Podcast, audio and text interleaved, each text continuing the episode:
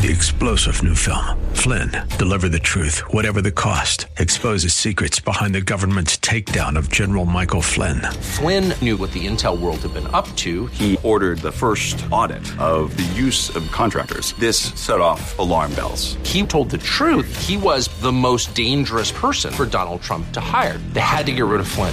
Flynn, Deliver the Truth, Whatever the Cost. Available now. Watch it today. Go to SalemNow.com. SalemNow.com. Jingle bells, jingle bells, jingle all the way. Oh, what fun it is to ride in a one-horse open sleigh.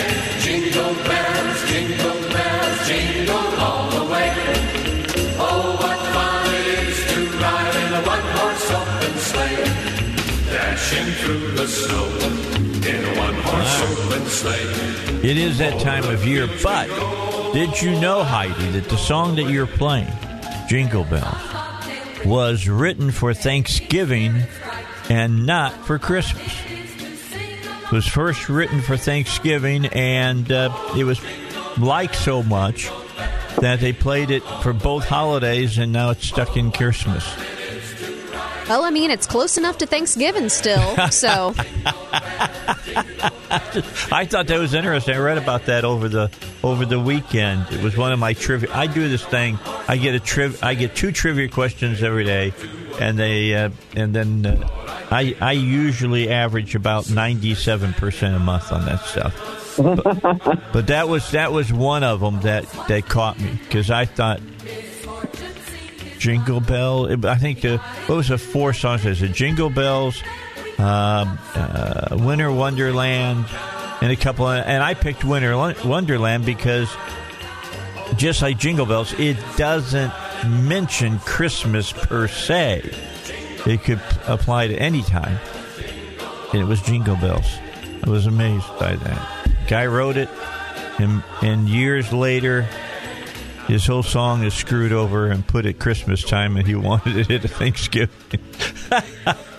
I just like Let It Snow doesn't mention Christmas. Yeah. Winter Wonderland doesn't mention Christmas. But like there's a lot of like winter adjacent songs specifically for Christmas. This guy wrote it for Thanksgiving.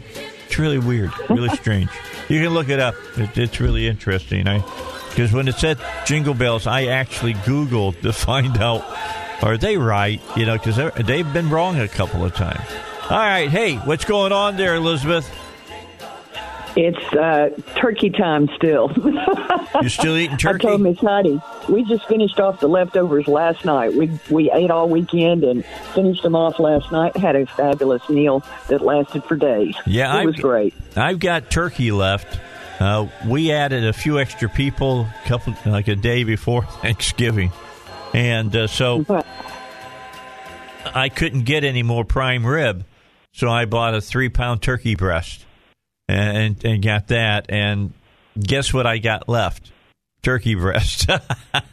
Well, of course, over prime rib. If I had, we put a turkey breast in the smoker, so it was fabulous. It worked out really well, and makes really great hot brown sandwiches. You know. Yeah. Well, put a little turkey, a little cheese sauce, and some grilled tomato on top. Broil it in the oven. Oh my gosh, it was good last night. It sounds good. Yeah, that's what I'm doing. I'm taking that breast and slicing it up, making turkey sandwiches out of it, and eating a sandwich each day. And then I broke away. I finally broke away. Heidi's going to be proud of me. I broke away from white bread. I'm not eating white bread. I'm eating multi-grain bread. It's got all kinds of little seeds. It's got all kinds of seeds in it. Well, I picked that up. Here the last couple of weeks. So anyway, let's see if I carry it over into the new year. My wife still likes... recipe. What? I saw a recipe where you take your leftover dressing, you folks that like these all-in-one deals, you put the dressing in a casserole, and then you put the leftover cranberry sauce, and then you put the leftover turkey, and then you put the mashed potatoes on top of that, you put cheese on top of everything, and bake it in the oven for leftovers. Well, I've seen them do all that. All in one bite. I've seen them do that on a sandwich, and they call it Thanksgiving on bread. Seriously, I'm not making that up. It was on the Food Network. I was watching. Oh my gosh! And there's a restaurant that they do that every day of the year. You can get Thanksgiving and a sandwich. Have you seen that, Heidi? I have. What you're talking about, Elizabeth, it sounds like a Thanksgiving trifle or like a Thanksgiving like 7-layer dip. You just get some chips and just that's what that reminded me of. But I mean, you cut the cranberry sauce in thin layers and you lay it on this sandwich and everything. I would say it probably would be pretty good. I'd be worried about the bread getting soggy from the cranberry. Like you need to flip the sandwich so the cranberry would be on top. Yeah. So then there's not a lot of. But here's the key. Here is the key about any of that when you're making a sandwich. I was talking to a friend about that because he works with one of the delivery services, and I asked him if he took sandwiches with him for. Lunch, and he said no because they all the tomato he can't put tomato on the sandwich because it gets soggy. And I said, you're not making your sandwich right. You take it and you put your mayo on the bread, all right, on both pieces of bread. Then you lay a piece of lettuce down, then your cheese, then you put your meat, then you put your tomato, then you put another slice of cheese, then you put more lettuce. And then you put your final piece of bread. So the tomato is stuck in between a bunch of things that it's got to leak through. And typically it will stay what we would say is fresh and not get all mushy, while you're carrying it around. I did that. My wife kept saying, would you eat your sandwich? Eat your sandwich. It's going to get nasty. It's going to get nasty. And I go, it's going to be fine. I was on the phone. The tomato's hiding in the middle. Yeah, I was talking on the phone, and it's not nice to take a big old bite of sandwich because my sandwiches are thick. Because I put about 5 slices of lunch meat in them, and take a Dagwood. Yeah, kind of like that. Not. I don't use that type of bread. But anyway, it was just. It was fresh, man. I bit into it, crunched, just like you wanted to, But I do understand the concerns of, the sloppiness of the tomato in your sandwich. Or if you're like me, you like to put, slicers on it. You know what a slicer is, right, Heidi? It's a pickle. And they slice it, so that it sits right down on your sandwich. I've never heard it described that way. Yeah, they're called slicers. And here's the other thing. Guys, I cannot eat a sandwich where I pick it up and it's the whole thing. I got to cut it diagonally. Now, I don't know if this goes back to my childhood or what, but I cut it. Goes along with counting out the M&M's. Yeah, kind of goes along with it. That's a long story. When I eat M&M's, I divide them by color. I could believe that. So I just are you saying that I'm obsessive at times? No, you've never seen him do that yet. Not yet. But what I like to do is I just pop them all in my mouth. I'm just chaotic that way. Yeah. Just all the colors mixing together. Yeah. Nothing wrong with that. So you like Jurassic Park then? You like that whole chaos theory? I guess. Jeff Goldblum. Well, yeah, I just. I cut it in a diagonal. I do that with my grilled cheese sandwiches too. Yeah. You don't just straight up cut it in half. No, I don't cut it. Here we go now. All right, I don't cut it in half. I do cut it in half, but it's at a diagonal. It's not a straight line. You like the triangles. You don't like the rectangles. Yeah, because that triangle, the ends of it go in your mouth easier.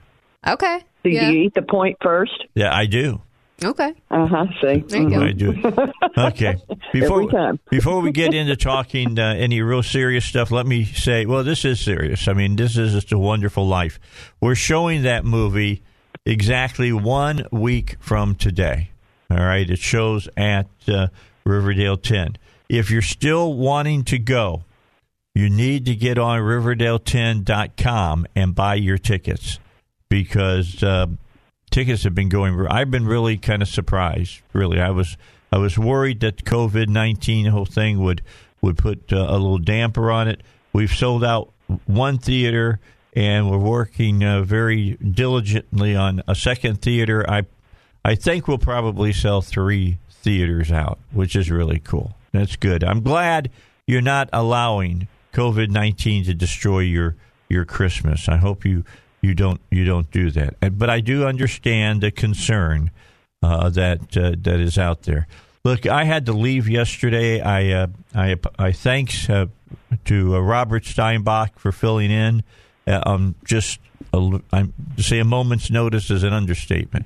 During the show, I got a call about my brother passing, and I just didn't think I'd be able to do the rest of the show. I was pretty choked up there at the end of the first hour, so Robert took over for me. I wanted to ask Heidi, because I didn't even get to listen to the show, how was that last hour with RD's son coming in and talking about going to college?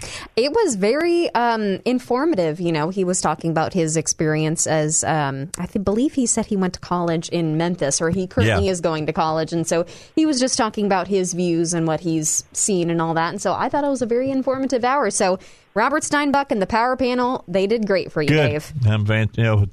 Robert always does good for me. He'll be filling in for me next week. I'm taking a couple of days off. I've got still vacation left.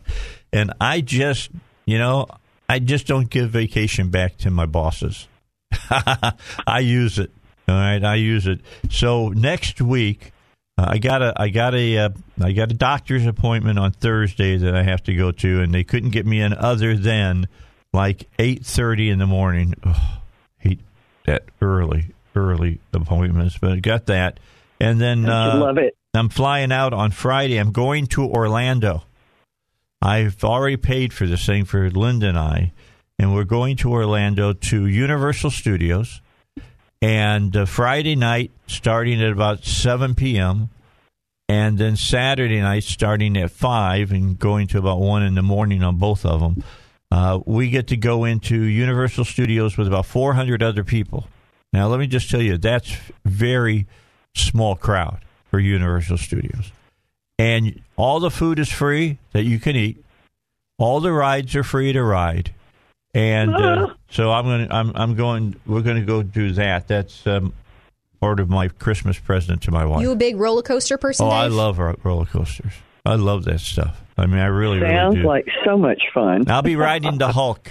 All right, I can guarantee you, I ride the Hulk when I'm there. But you know, there's so many of their rides are not even roller coasters anymore. It's just a car on a track, and you feel like you're moving, but you're not really moving. They'll blow air in your face, and all of that makes you feel like you're going down a hill or whatever. That was the first thing that I did. Experiences. Yeah, it's the first thing I did when I was in Disneyland back in the day when it first got started, and Monsanto had a theater in 360 degrees. They had everything around you, and one of the parts where in front of you, you had like this pole with a tabletop on it, but it was for your hands to hold on to, because they flew you through the Grand Canyon and they took you on a roller coaster, but they would rumble the theater and they would blow air in your face, and then all of this movement to the side of you, in front of you, you felt like you were there, and the pole was there so you didn't fall over, because you'd be leaning as you're skiing going down the hill. And it was crazy. It was crazy. That, just to tell you how long ago that was, 74, 75, part of my spring break. You know, I actually turned my eye away from the surrounding things to look at and paid attention to some of the rides that I was on. But it was a lot of fun. Had a great time. All right, we got to get our first break in. It's 19 minutes after 6 on a Tuesday morning. Elizabeth Sotallaro is here. She was watching the count on the ballots in Arizona, and I'm going to read her text to you when we come back, and then I'm going to ask you, why did you word it that way? Ah, yeah. We'll come back and find out what she saw, what she heard, when we continue on the Dave Elswick Show. Okay, so I was checking out my text. That's the way that Elizabeth and I typically talk to each other, although we do spend during the week quite a bit of time on the phone and going over issues and topics that are, you know, either big or little, I kind of bounce things around on her, and she bounces things around on me, and it gives me an idea of what I want to talk about and where I want to go with you, the listeners. But she was talking to me. Now, this was this yesterday? It was at about 1:30, and you were talking about you're having your roof done by PI Roofing, and you were just you were just going crazy about how professional they are, and you go so fast, and there's one person on the ground just raking and picking up trash, keeping the workspace clean. Yep, I am impressed all over the place about PI Roofing. Have they got the magnet out yet? I don't think they're quite finished. They worked very hard with a large crew, but the roof is going extremely well, very nicely. Yeah, they do a great job. I've been the advertising voice for PI Roofing now for many, many, many years.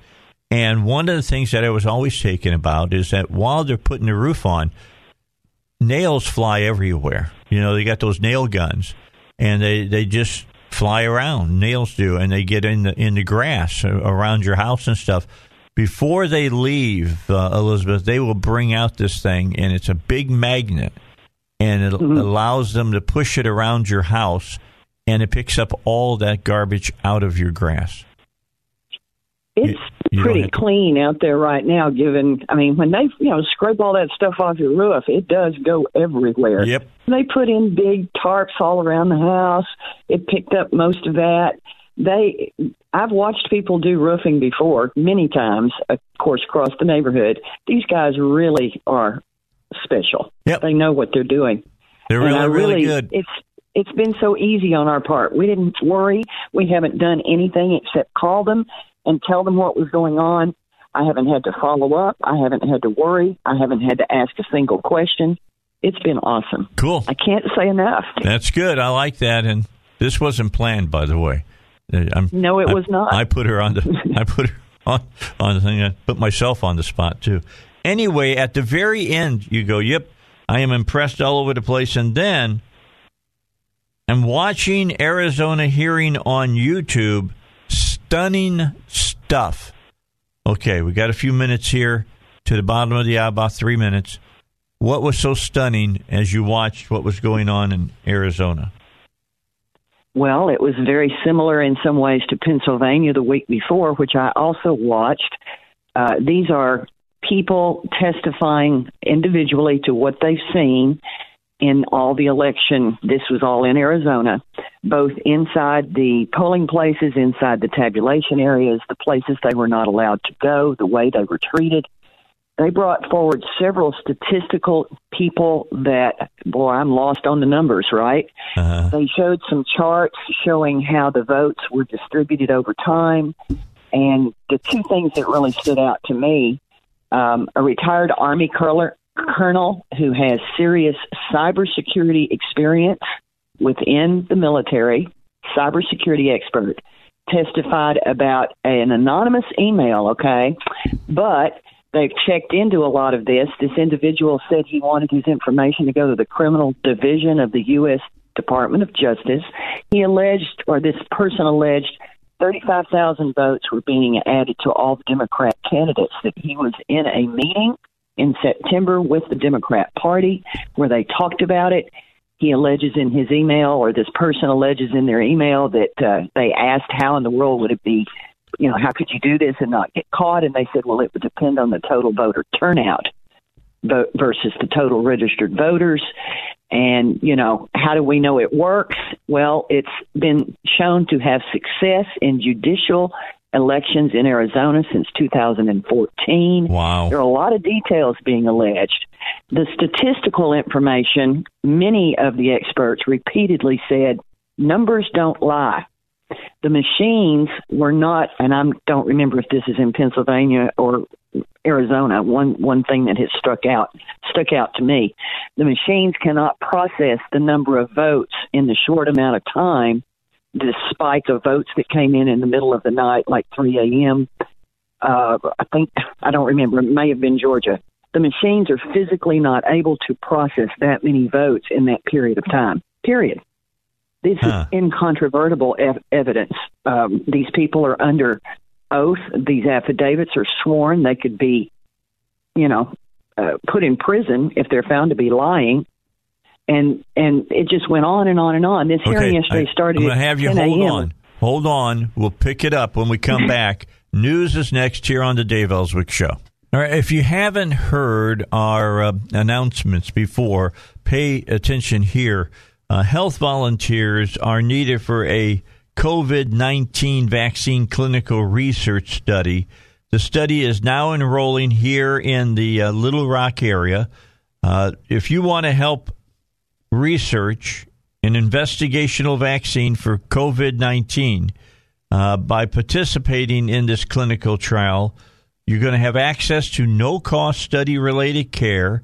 You'll also have the opportunity to help COVID-19 research. No insurance is required to take part. If you're an adult and you're in good or stable health, you may be able to qualify. Now, to find out more, if you're really interested in this, please call 501-954-7822. 501-954-7822. Or you can go online to C19 vaccine study. That's all one word, .com. That's C19 vaccine study.com, or call 501-954-7822. I just saw yesterday that Moderna had asked the FDA now for emergency clearance to market their vaccine. And I'm pretty sure this is AstraZeneca, if I'm not mistaken. They'll be right in line to do this as well. So I believe the light is at the end of the tunnel now. I think we're going to see people by the middle of this month being vaccinated, and that will start moving a lot quicker as we move into the new year. And you got to give President Trump credit for that. I know there's so many of you who don't want to do it. There's going to be, I'm telling you right now, when we get into the new year, everybody will be, ballyhooing about, look what Biden's done. And I will continue to remind you that it happened under President Trump. That's where it happened. All right, now, when we left... It would not have happened. What were you going to say? It would not have happened so quickly either. He's the one that put everything into overdrive to get it done so quickly and ramp production up simultaneously with testing. Operation Warp Speed. That's right. Yeah, keep that in mind.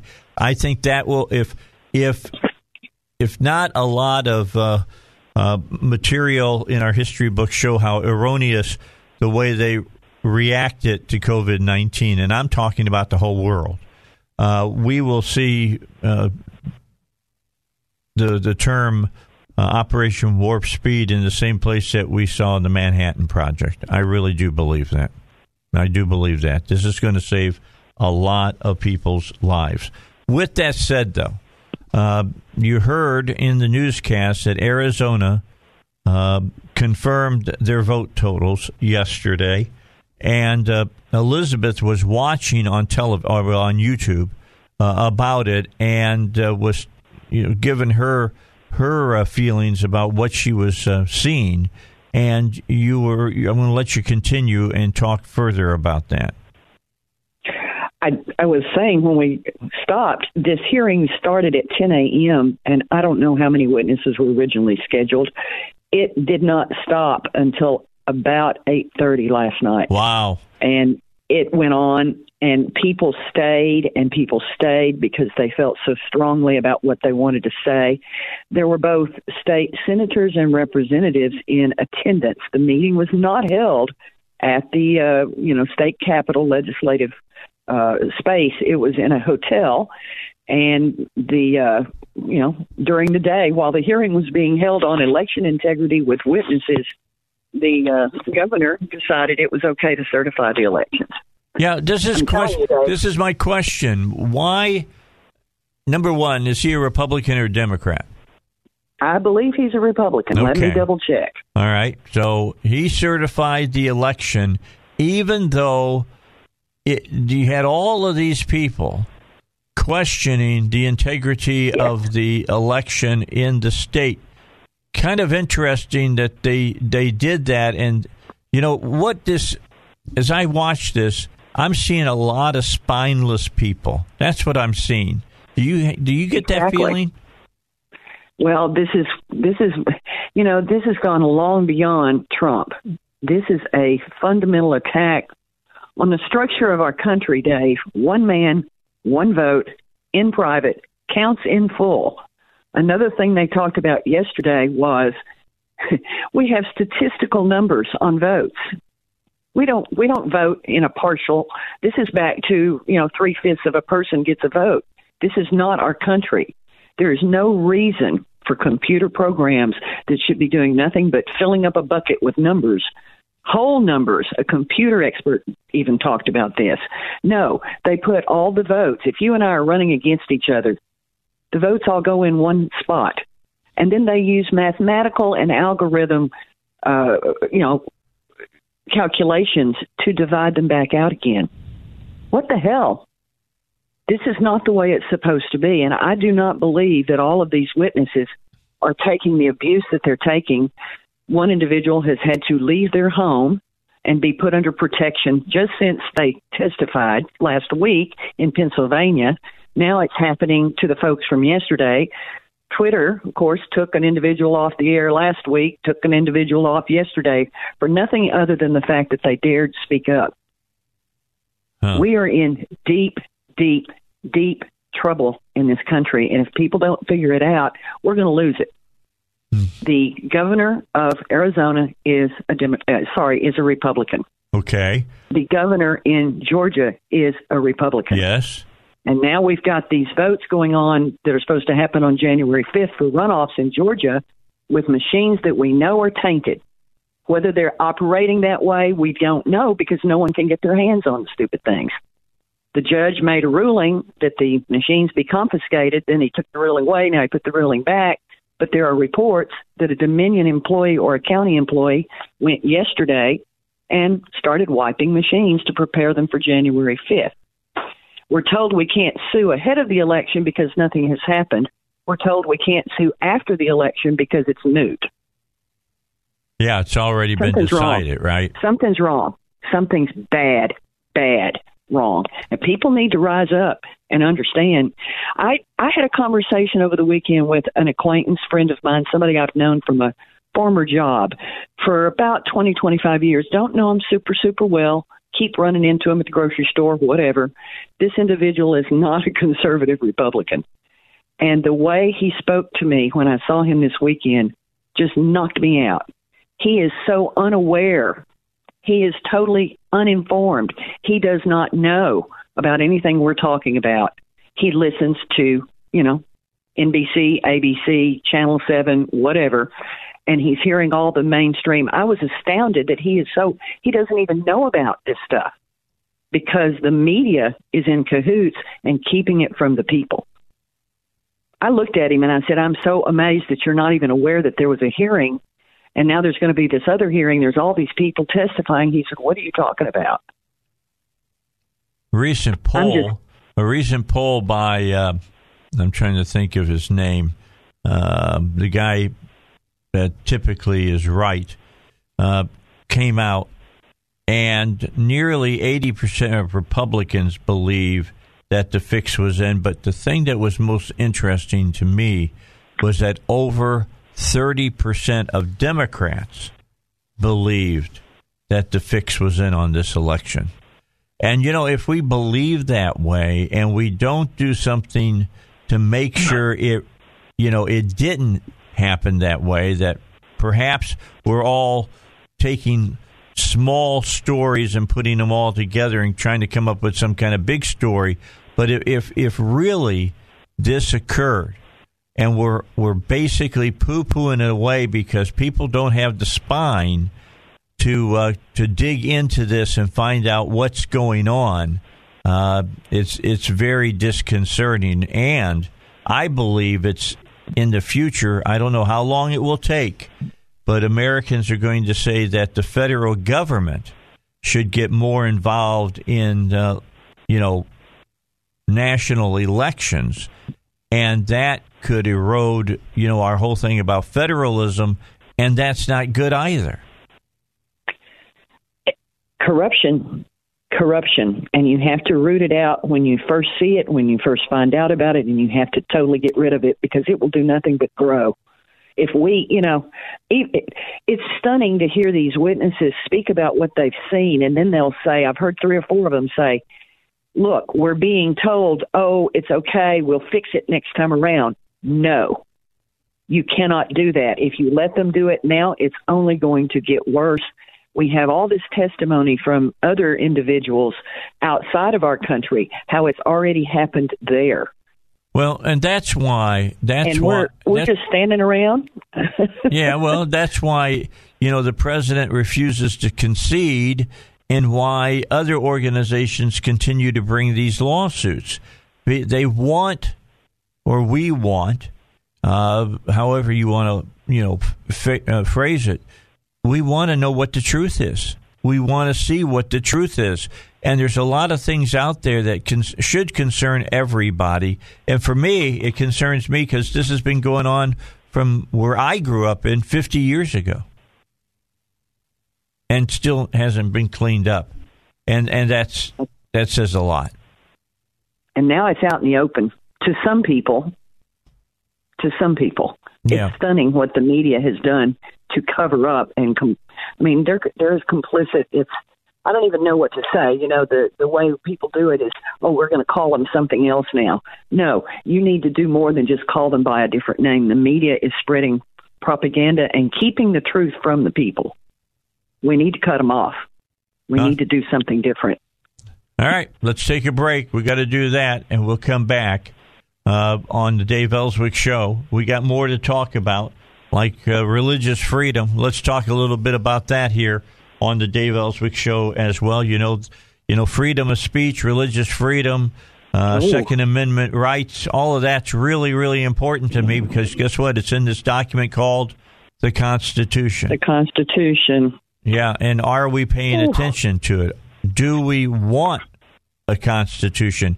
I'm believing that young people are being taught they don't need the Constitution that our country was built upon. We got more coming your way here on the Dave Elswick Show. All right, back with you here on the Dave Elswick Show. Elizabeth Sotallaro is with me. She'll be with me again at 6 p.m. tonight.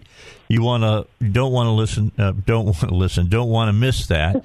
And she's going to talk further. She's going to talk further about this whole thing about Arizona. Giuliani was in Pennsylvania just a few days ago, bringing forth a lot of information there. And I agree with you, Elizabeth. It's been really interesting watching how the media is handling not only this, but a lot of different things. For instance, one of the big stories yesterday was how the Biden administration had all these women in their press office. And here's what's funny about that. Guess what was never mentioned in that story, or I went back and Googled this, was not included in stories during the 4 years of the Trump administration. Trump did that himself.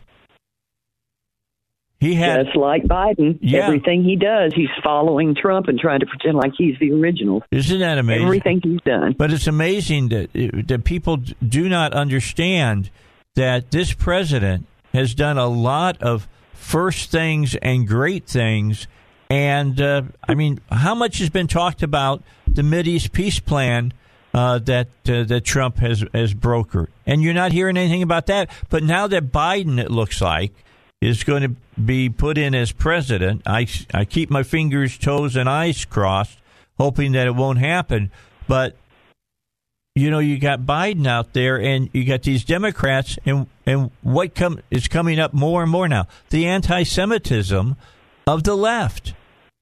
It comes up more and more, and the media reports on that and doesn't report on something as important as what's going on in the Middle East. Dave, they're not reporting any longer. Again, between the things they're speaking about and the things they're choosing not to speak about. You know, it's if you don't know about something, you don't know. Okay, you can't check on it. You can't find out. You can't wonder. Nothing happens. Well, for example, you used to be Hunter able to, Biden go laptop. Ahead. Go ahead. I'm you sorry. Know, yeah. They squashed that story, and people don't know. Again, my friend from my former job does not know so many things. And I asked him, did you not hear this? Did you not hear that? Well, what are you talking about? It's not being said in mainstream media. Again, I don't want to get on that rant. You and I get on that rant often enough. It's time for people to get over their shock of realizing that the media does not report stories and understand that they are a media arm of the Democrat Party. Yeah. They spread their platform. Yeah, they've definitely moved into that. There's no doubt about that at all. If it's only going to get worse. If you didn't see it over this last election, I don't think that you're ever going to see it. What we're talking about, a lot of people are going to just totally ignore. They're going to ignore it. I really do believe that. One of the lawmakers said it yesterday in the Arizona hearing. She says, look, I know people, especially Republicans, want to just say, look, we did what we did. We need to accept the results. We need to move on. We need to go forward. You know, we don't want to be. It's a lot of trouble. It's very upsetting. It's a lot of disruption. Let's just move on. She said, we don't have that luxury. We're going to lose our country. Well, people already think that politicians don't do what they elect them to do. If they start finding out or they start thinking that the politicians that they're voting for are not getting elected because their votes aren't being counted or somebody's got their thumb on the scales of, the clarification of what's going on in elections, people are going to quit going to the polls. Let's talk about that tonight. There's a big discussion going on in Georgia. We need to hold on to those Senate seats in Georgia regardless. And there's a lot of talk. People are saying, are the Republicans going to come out? Because the Georgia Secretary of State and Georgia governor have ignored all of these pieces of evidence about crooked elections. That's just, to me, is amazing to me that they just continue to ignore it as though it's no big deal. I don't understand it. We'll also talk in the 6 o'clock hour. We'll also talk about religious freedom, because that is under serious attack, not only here in the United States, but in Canada. And if you watch what happens in Canada, it tends to drip down into the United States. And it's already happening, and we'll talk about that up in Manitoba, up by Winnipeg. Unbelievable what's going on there. I mean, we're talking they won't even let people assemble in their cars in a parking lot to listen to a sermon. Is that not incredible? Can you imagine? That's just not... It's a power play. It's unbelievable. It's a power play. Well, it's totalitarianism. It really is. Exactly. That's exactly what it is. It's the boot on the neck. And all we're right. Just kind of sitting there going, oh, well, okay. All right, Elizabeth, we'll talk. Yeah, I wish my friend Carl Kimball was still around. You talked about that all the time, the boot of the government on our necks. We'll be back. Yes, sir. With Elizabeth in the 6 o'clock hour. Talk to you in a little bit. Bye-bye. All right, so Elizabeth Sotallaro, she's getting her roof done by PI Roofing, and they're doing a fantastic job, as they always do. Bible guys are up next. I'm going to tell you, I got a bunch of questions. Guess what? Dealt with the election. That's really interesting. That is really interesting to me. We'll talk about it when we come back here on the Dave Elswick Show.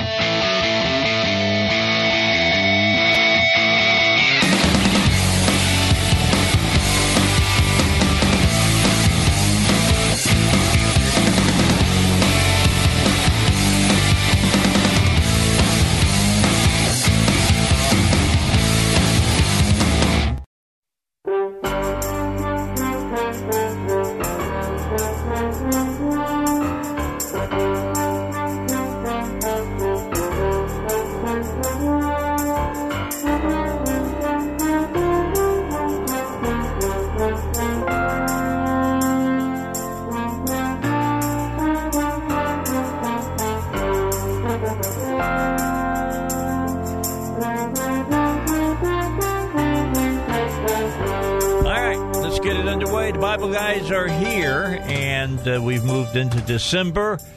For a lot of people, Christmas looms in the near future. Nearer to us than that is on the 10th, when Hanukkah will begin. Mm-hmm. I want everybody to remember that. It's cool at my house. You got a Christmas tree in one corner, got a menorah as you walk in the door. So the whole key is that it doesn't bother me that people celebrate Christmas. What bothers me is they think it really is Christ's birthday. Yeah. You need to do some research. Yes, you do. Because that is easily debunked. Mm-hmm. All right? I'm glad that you're taking the time out to remember our Savior's birth. And I really am glad that that's happening. But don't put so much emphasis that it's Christ's birthday. On that day, yeah. I hope. People might say, why, Dave? Well, because Christ didn't want us to put a whole emphasis on his birthday. He don't want you to remember him just one day out of the year. Mm. What time do people go to church the most? Number one time, Easter. Yeah. All right? And that's when Christ died and rose again. That's one day. And then you got Christmas. They show up at church.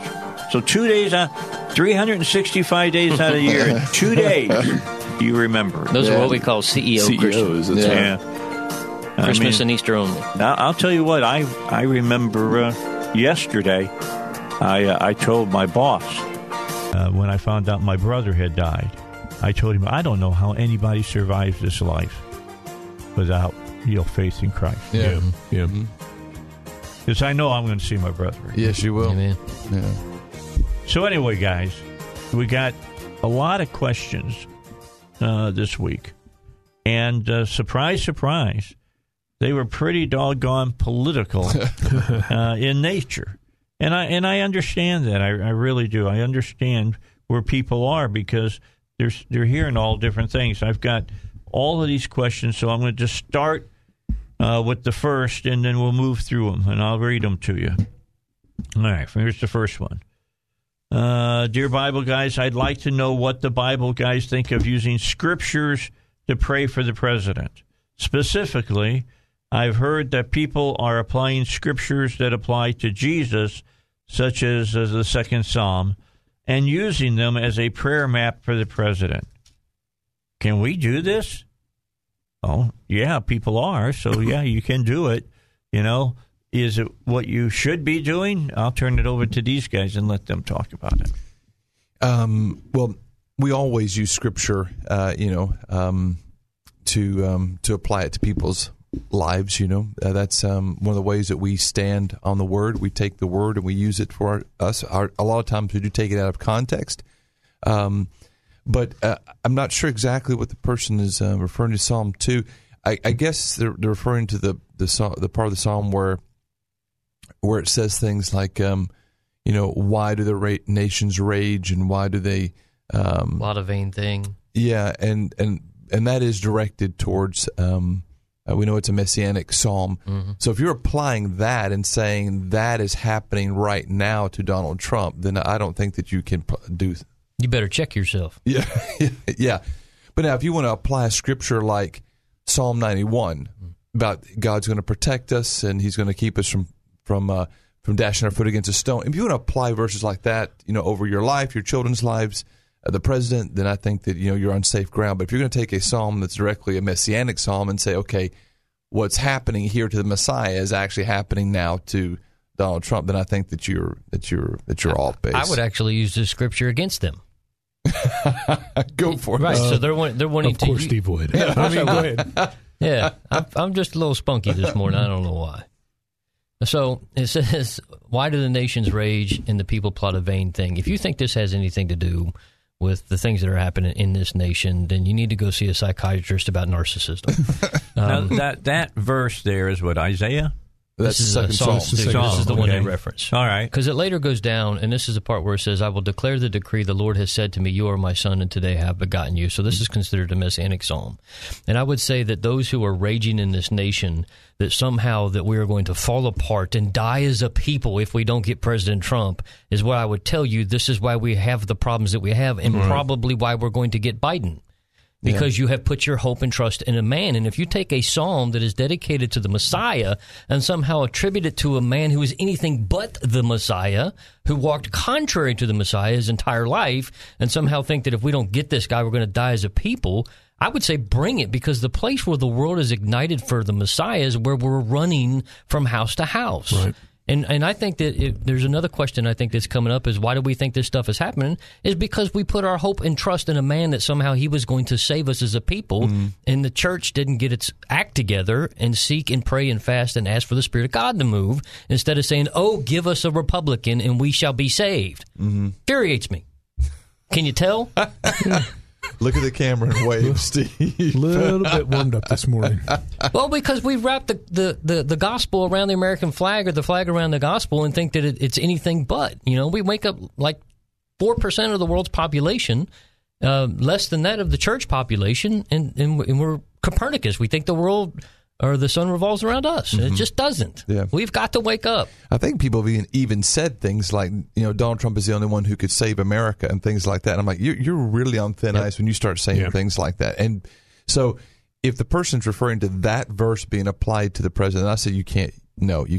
But verses, like I said before, about protection, about God's love, about God's desire to bless his people, all those things. You know, yes, you can apply those and you can stand on those. But is it Timothy? I'm sorry. Is it Timothy that says to pray for our leaders, that it would be peaceable, that we could live peaceably? So if there's a scripture that you want to pray that we get leaders. And Donald Trump would fit into this category because he does give us and supports religious freedom in the church. And so he is the kind of leader from that perspective that we do want to pray for, so that that verse would be fulfilled, so that we could preach the gospel and live out our lives without the government interference. That would be the proper way to use the scripture. All right. Sorry. No, do what you got to do, man. All right, Bible guys. Could you and the Bible guys, talking to me, speak into this current political situation? Has this election been stolen? Are we going through a social media coup? If so, what do we as believers do? Well, you believe that God is in control. Right. That's the first thing you got to do. Mm-hmm. I mean, if you don't do that, it all else that you believe is for naught. Yeah. Seriously. Scripture says that it is God who raises up leaders and casts them down. So I do my civic duty. I go out and vote, but I'm not going to get all twisted up about the results, because he's still on the throne. He's still the one who raises up leaders and casts them down. Now, there are times when he has given a nation a leader that they deserve. And unfortunately for us, that's not great news. If we get a leader we deserve, as the country who has embraced the murder of children and is pumping as much pornography into the world as we can, just enumerate our sins, and Sodom and Gomorrah are probably shaking their heads and hands at their shoulders going, excuse me, Lord, but why are you allowing these people to continue?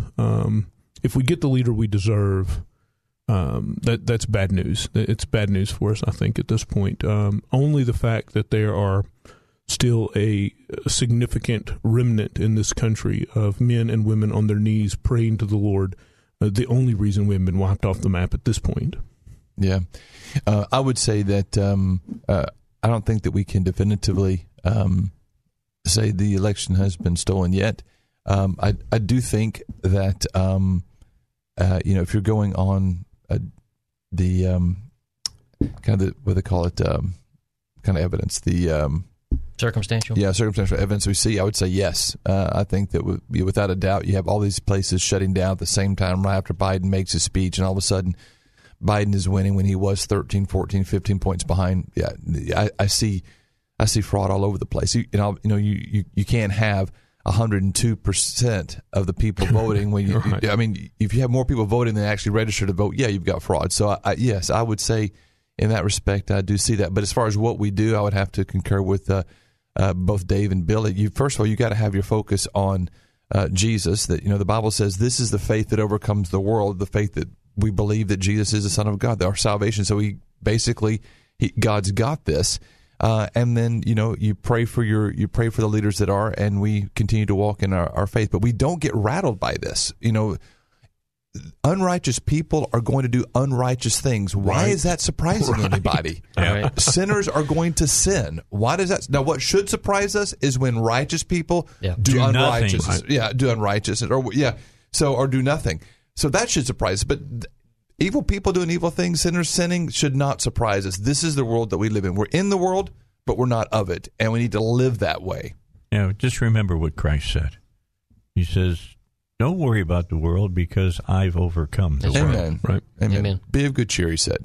All right. We got more questions, but we got to get a break in here. The Bible guys are here. You want to call in and ask?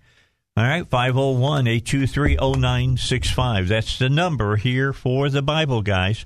Talking a little politics today, mixed in with, biblical exegesis for you here on the Bible guys. Hey, don't forget about, the folks at PI Roofing. You heard Elizabeth talking in the first hour if you were with us, and they're putting her roof on. They started yesterday, and they're getting close to finishing up her roof today, and she is just amazed. I don't know why I've been telling this for years, that the PI Roofing is amazing.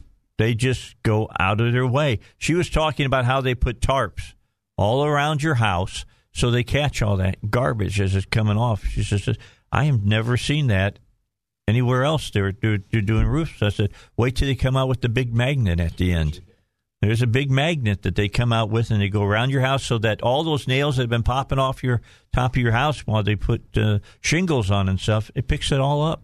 It's really amazing. I talked about that for years because I remember when they did my house, and there was I never found a nail in the yard, never, ever after they worked.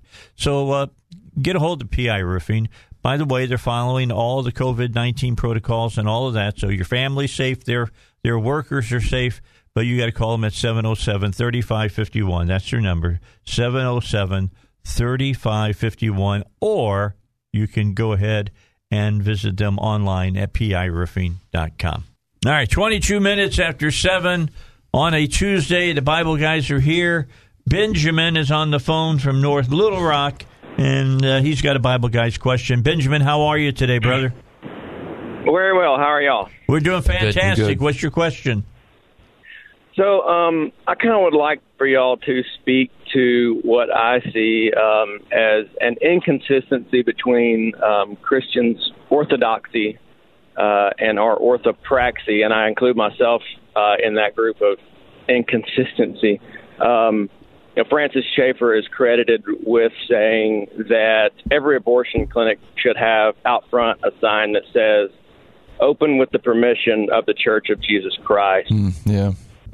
I see America today as similar to the 1930s Germans that allowed in their midst to be erected these death camps under which millions exterminated. Oh, there he is. You're breaking up a little bit. The Christians in that nation were preaching the correct orthodoxy, but their orthopraxy didn't match it, and they allowed these death camps to be erected. And I see that abortion clinics are our modern-day death camps. Mm-hmm. And, it seems to me that if I were to take my 2-year-old daughter and say that she's now inconvenience and a burden to me, and as her parent, I have the right to take her life, that people would stop at nothing up to and including the use of force, even if it meant taking my life to defend her life.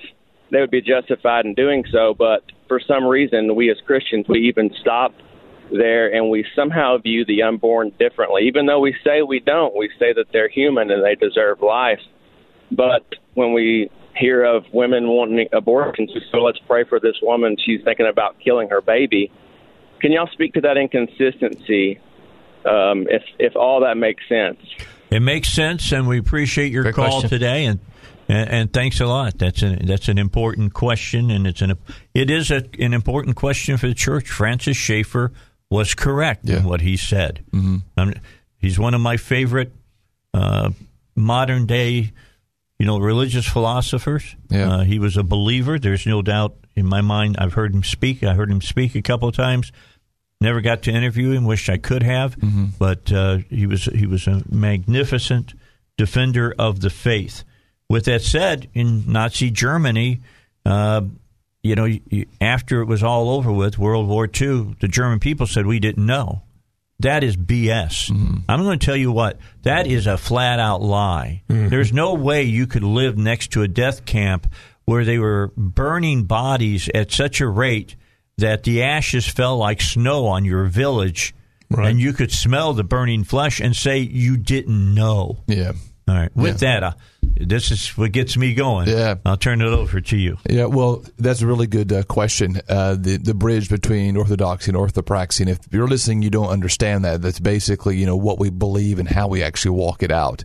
And this is something that, should firmly disqualify any believer from voting from any politician that would have any degree of support for abortion. It's a ridiculous thing that we even have to have this conversation within Christendom about who we're going to be voting for. And so how we actually do that. The only thing that we can, as far as the pulpits have to roar with righteousness. The Bible says that righteousness will exalt a nation. Well, the opposite is true. And if you're not going to have righteousness, then the nation begins to crumble. And I think we're beginning to see that in greater numbers. I'll speak and I can only speak from our church because I don't know what happens in other churches. But we have a very active part of our church that that almost on a daily basis we are at a abortion clinic.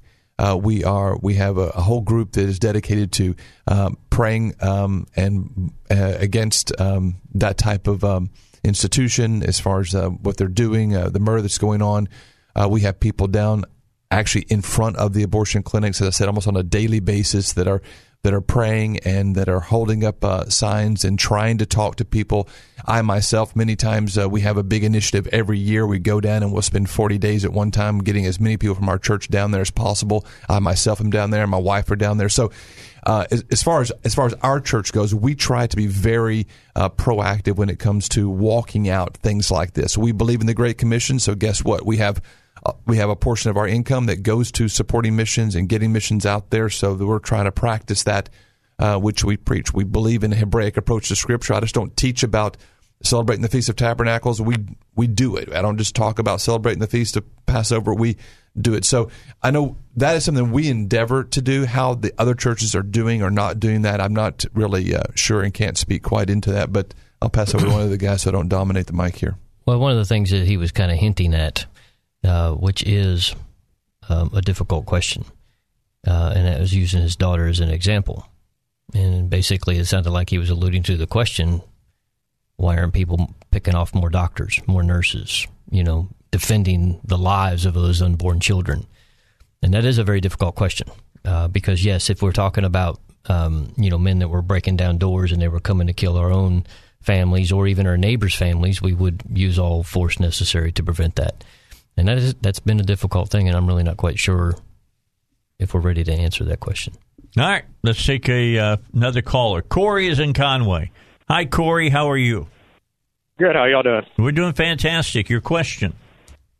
I was calling about, with the country going the way it is and everything, if Biden is to get in office and he starts enforcing all these laws, where the churches have to shut down and this and that, where's the thin line where we, the Bible says that we're to follow our leaders. Where's the thin line where we actually stand against that? Do we follow the actual Constitution where we say, no, we're not going to do that, or the Constitution and the Bible together, or where is that thin line where we actually stand as a body against where someone who is appointed to rule over us? You know what? That's a great question, because it is getting to the point where it's really starting to be, the churches are starting to face up to the fact that There are people who don't like us in this country. Mm. They want to shut us down. And, Corey, thanks. Let these guys answer the question. Listen in. Go ahead. Well, wait a second. I got to take a break. Okay. Yeah. We got the news. So we'll come back, and we'll talk further about this. Rush is waiting to talk, and when Rush is waiting to talk, I dare not take any of his time. Got to tell you. Anyway, bottom line is, we've got Rush Limbaugh coming up. When we come back, where's that line? I've got three pastors sitting right across from me. What I'll have to say. Hey, don't forget about Hillcrest Designer Jewelry. You want great jewelry to give away at Christmas time to somebody special? Then I can only offer to you the best place you should go to do that. I tell you the best place to go to get your roof done. I tell you the best place to go to get your cars fixed. I'm going to tell you the best place to go so you get your money's worth for jewelry, because I can tell you what, jewelry can be some of the most overpriced materials that you can buy, especially from jewelry stores that start with the name. All right, just let you know that. Bottom line, go to Hillcrest Designer Jewelry. Eric Coleman is going to treat you like just a normal person. He knows how much your dollars mean to you. He's going to save you money on diamonds and gemstones. He'll design the ring that you want for that special person, so when they put that ring on, they'll know nobody else has that ring. It is specifically for them, and, shows off their personality and everything. So now's the time to give him a call. I mean, today is the 1st of December. You got like 24 days. Do it now. Call them 501-246-3655 or stop by Hillcrest Designer Jewelry, 3000 Cavanaugh, right here in Little Rock. All right, Joe is in Jacksonville. Let's get Joe's question in here quickly. Joe, how are you? What's your question today?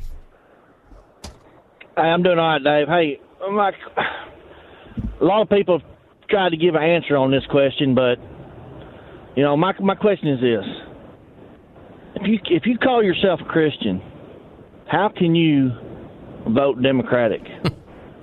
Because their platform stands for nothing but abortion anytime. I mean, eventually they're going to have it to where, you know, up until terrible twos, if you decide that, you know, this is too much. I mean, I've said this, you know, a million times, Joe. You're right on, brother. Come on, bring it.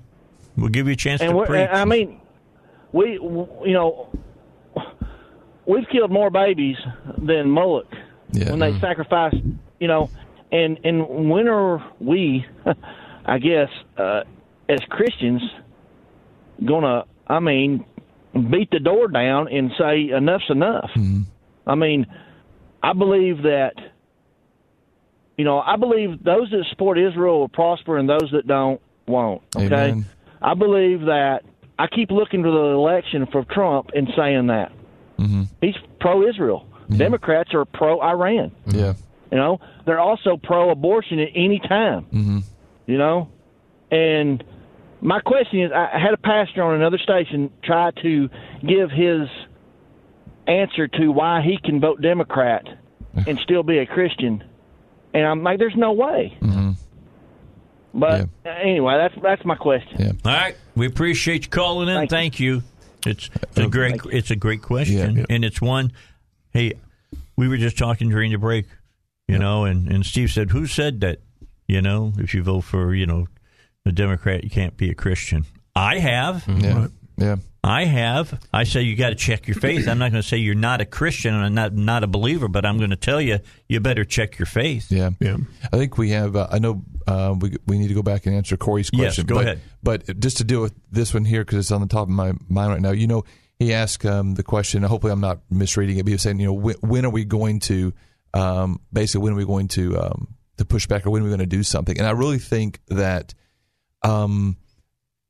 pastors are called shepherds for a reason, and they're called shepherds because they lead a flock.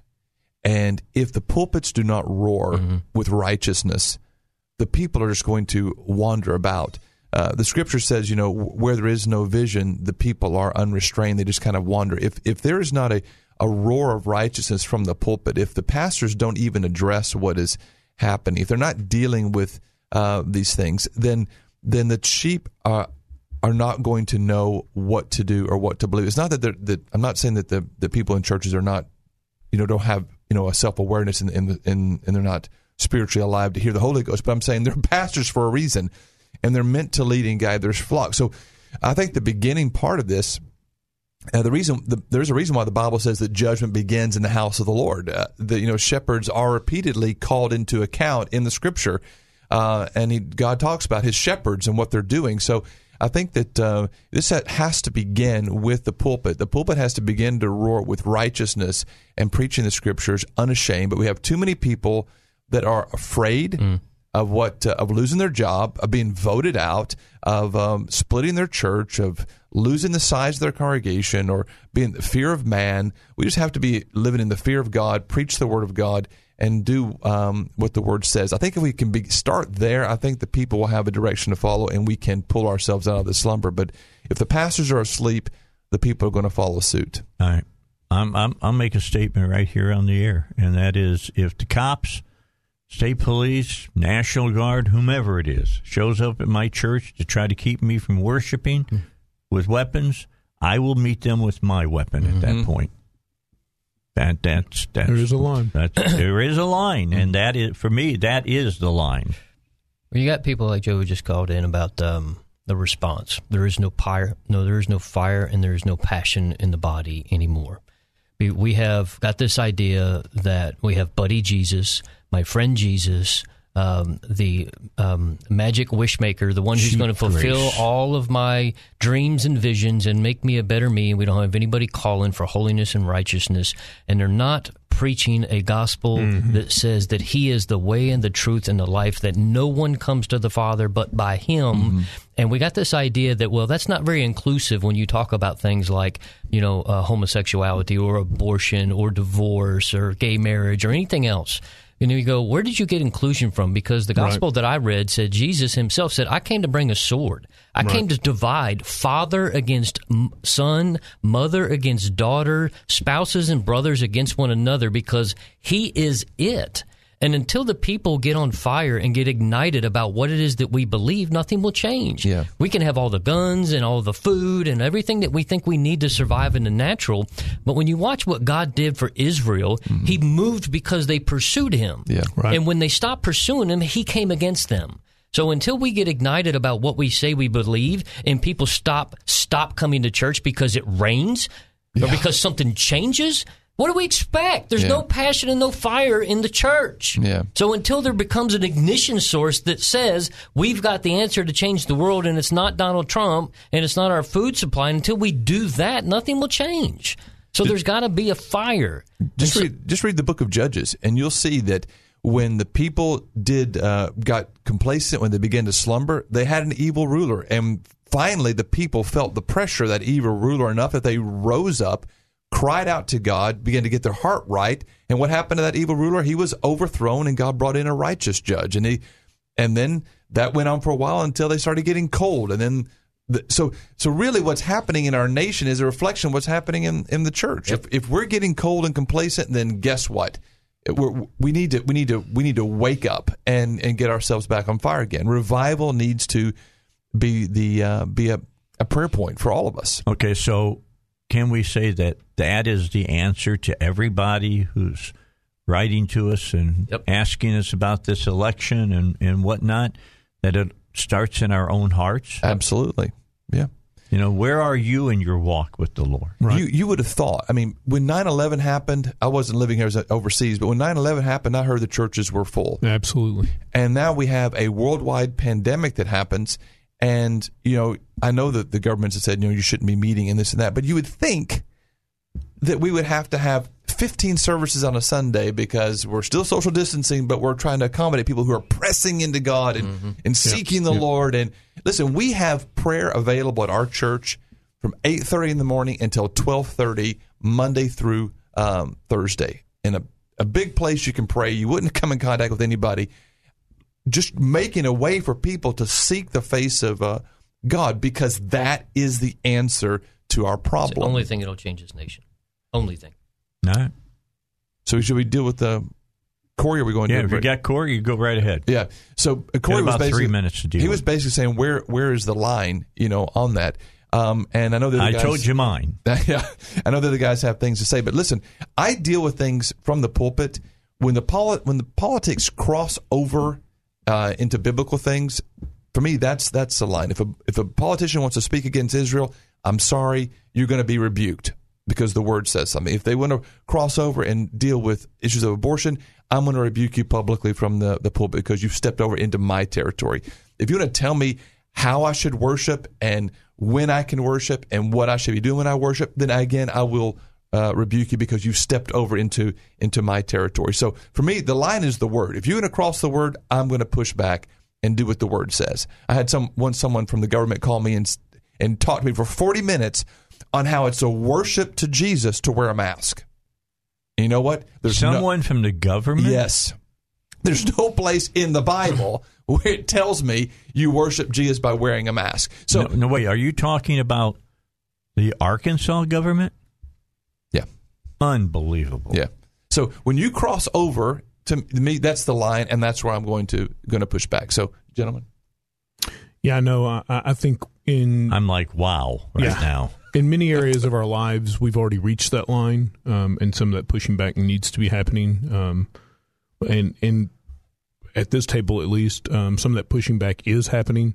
I think that this is a prelude to things to come. I think we're going to see more power grabs in the immediate future. I know everyone's looking forward to 2020 being over and getting to 2021, but it was about 3 weeks ago when someone sent me a video that was a whole bunch of people just going, I can't wait for 2019 to be over so we can get to something better. I caution that just because the calendar changes doesn't mean God's plans have changed, and God's plans include some ugliness coming up. So I'm expecting more power grabs in the immediate future. I think while I don't think COVID or the vaccine is going to be the mark, I think it is a prelude to softening us to control. Yep. All right. We got to get a break in, then we'll come back, finish up this edition of the Bible Guys. Ooh, it's been good today. Do you want to retire in the next 5 years? David Lucas asked that question. If you overlook or underestimate one little thing, it could totally derail your retirement. Learn how you could avoid this in a free guide called The Ultimate Retirement Planning Checklist. It's from David Lucas Financial in Little Rock. This comprehensive 31-point checklist could be the single most important tool that could help ensure you're covered on all of your bases. And don't make a whole bunch of mistakes. You don't want to make mistakes. To get your free retirement planning checklist, be one of the first callers right now, 10 callers, at 501-222-3315. This free checklist is the result of decades of financial planning experience from working with thousands of families. So to get your free, secured retirement planning checklist, call 501-222-3315. That's 501-222-3315. And listen tomorrow at 6 a.m. David Lucas will be here in studio with me to talk about this. Know that investment advisory services are offered through David Lucas Financial, an Arkansas registered investment advisor.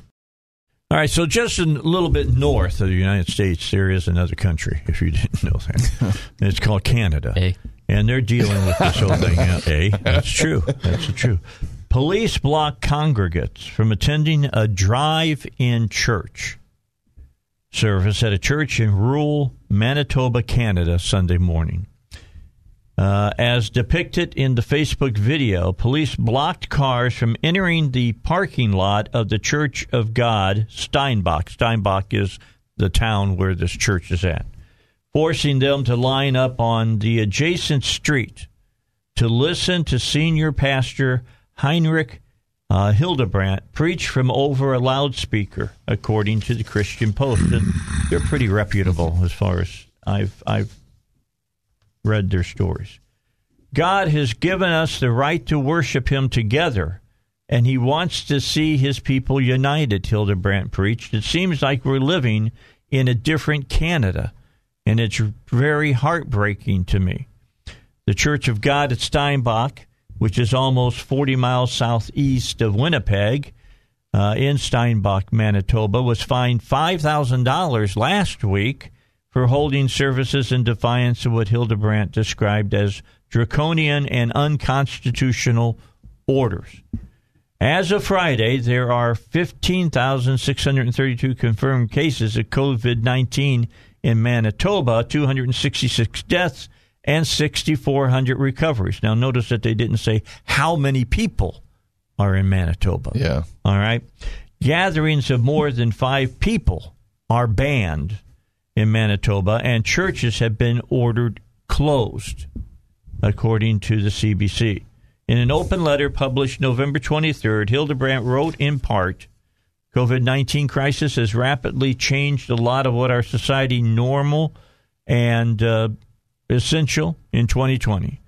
Faith communities have not been unaffected. In fact, they have been singled out in many cases across the world, and especially in Canada and certain states south of the border.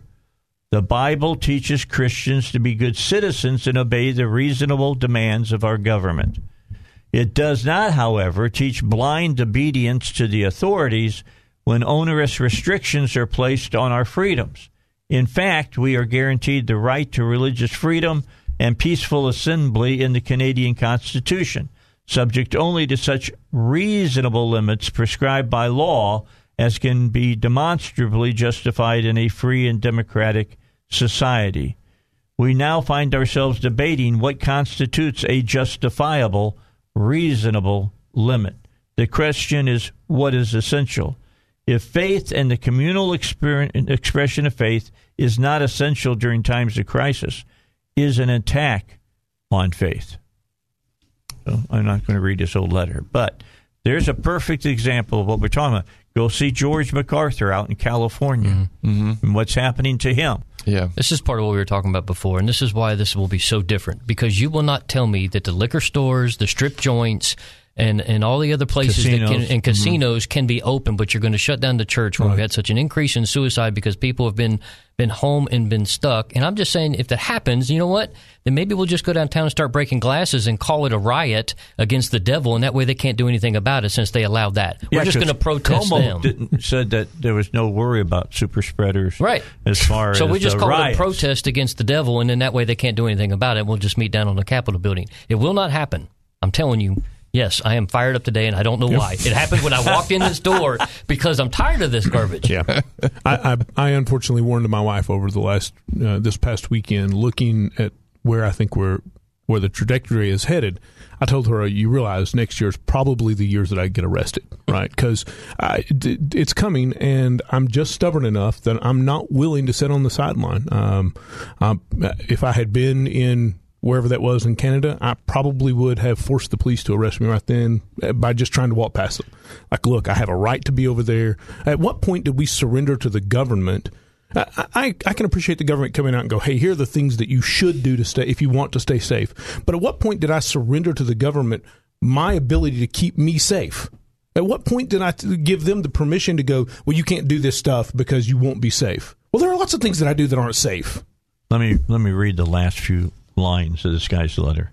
There must be an allowable expression of faith that is deemed essential while we are allowing the sale of products at establishments that exist solely for the sale of alcohol, coffee, donuts, cannabis, and fast food. We are grateful to our law enforcement officers for their dedication to public service, especially during this crisis. We urge them to continue resisting the enforcement of these draconian and unconstitutional orders. Yeah. I have a friend of mine who they got the order in California. They weren't supposed to meet. And so my friend said, well, you know what? We're going to meet anyway. Right. And so he this is the way he did it. He told his church, we're meeting on Sunday. And he called his local sheriff and he said, listen, I'm calling to let you know this is what I'm going to do. You're going to have to do what you're going to do. But I have to do what I have to do. Mm-hmm. But I'm calling you in advance to tell you we are going to meet. And the sheriff, to his credit, said, Pastor, I have absolutely no intention of enforcing the governor's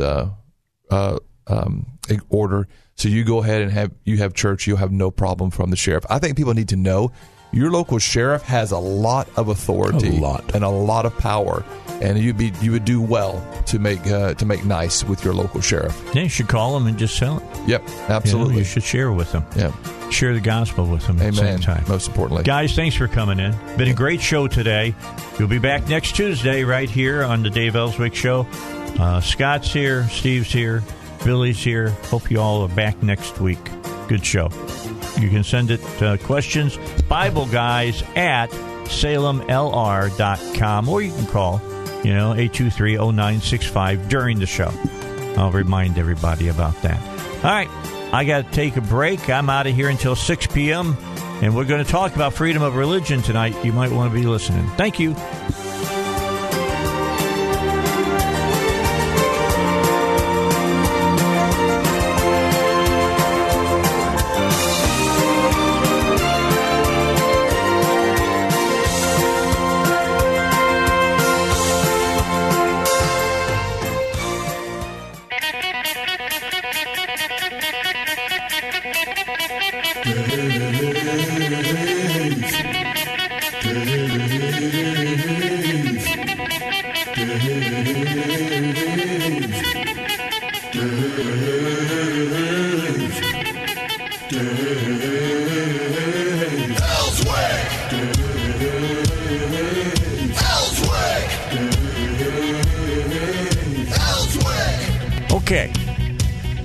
In the 6 o'clock hour now of the Dave Elswick Show. This is recorded earlier in the day, just so you'll know.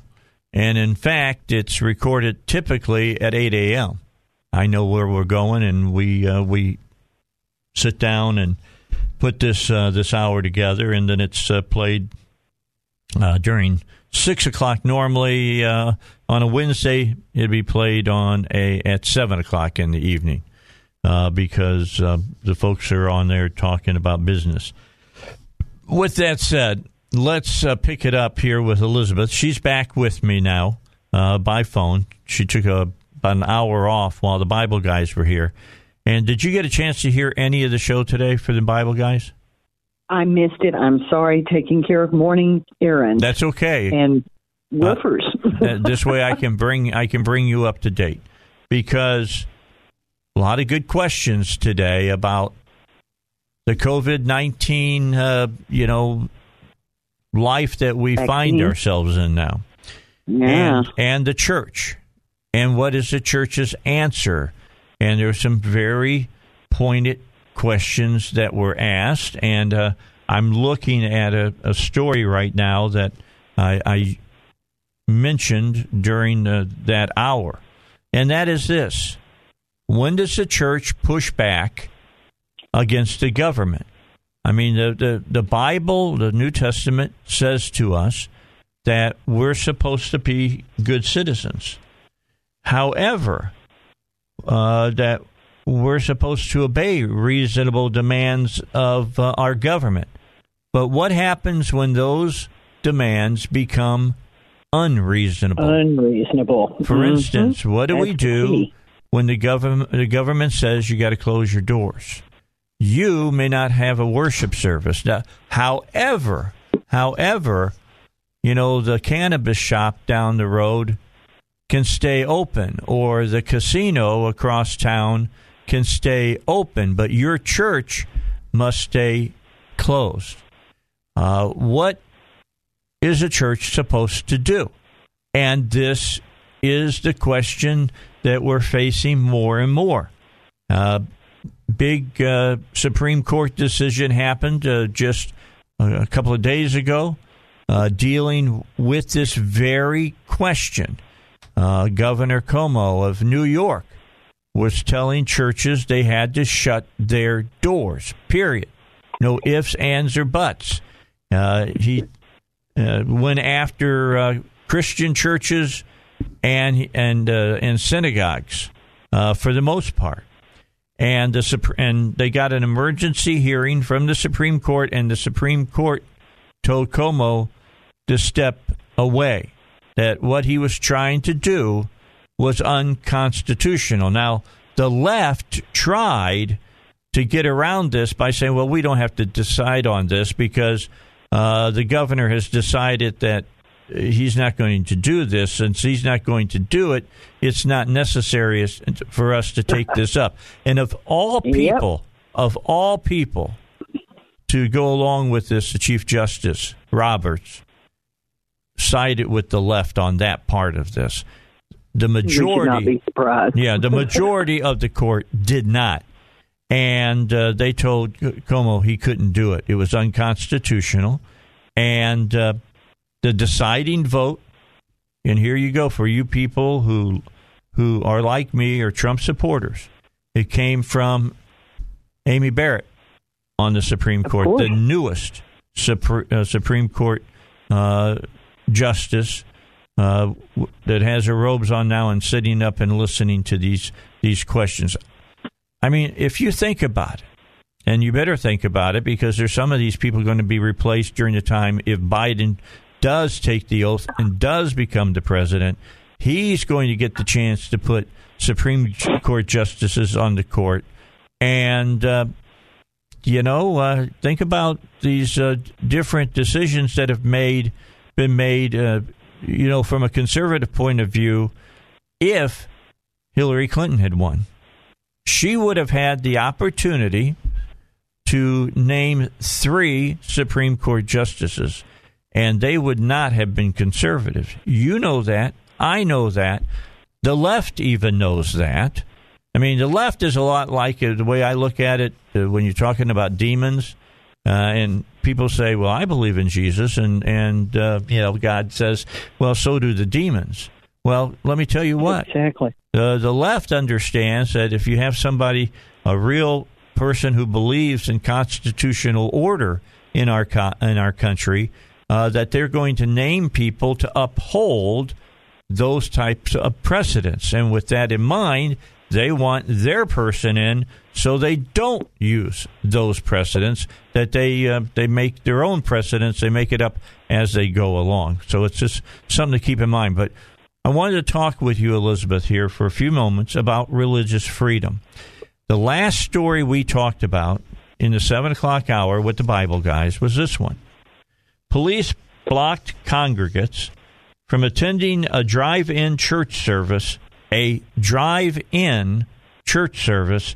a church in rural Manitoba, Canada, Sunday morning.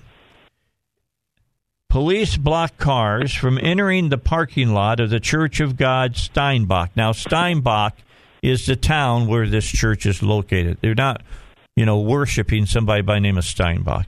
It's the Church of God in Steinbach, forcing them to line up on the adjacent street to listen to senior pastor Heinrich Hildebrandt preach from over a loudspeaker, according to the Christian Post. Quote, God has given us the right to worship him together, and he wants to see his people united, Hildebrandt preached. It seems like we're living in a different Canada.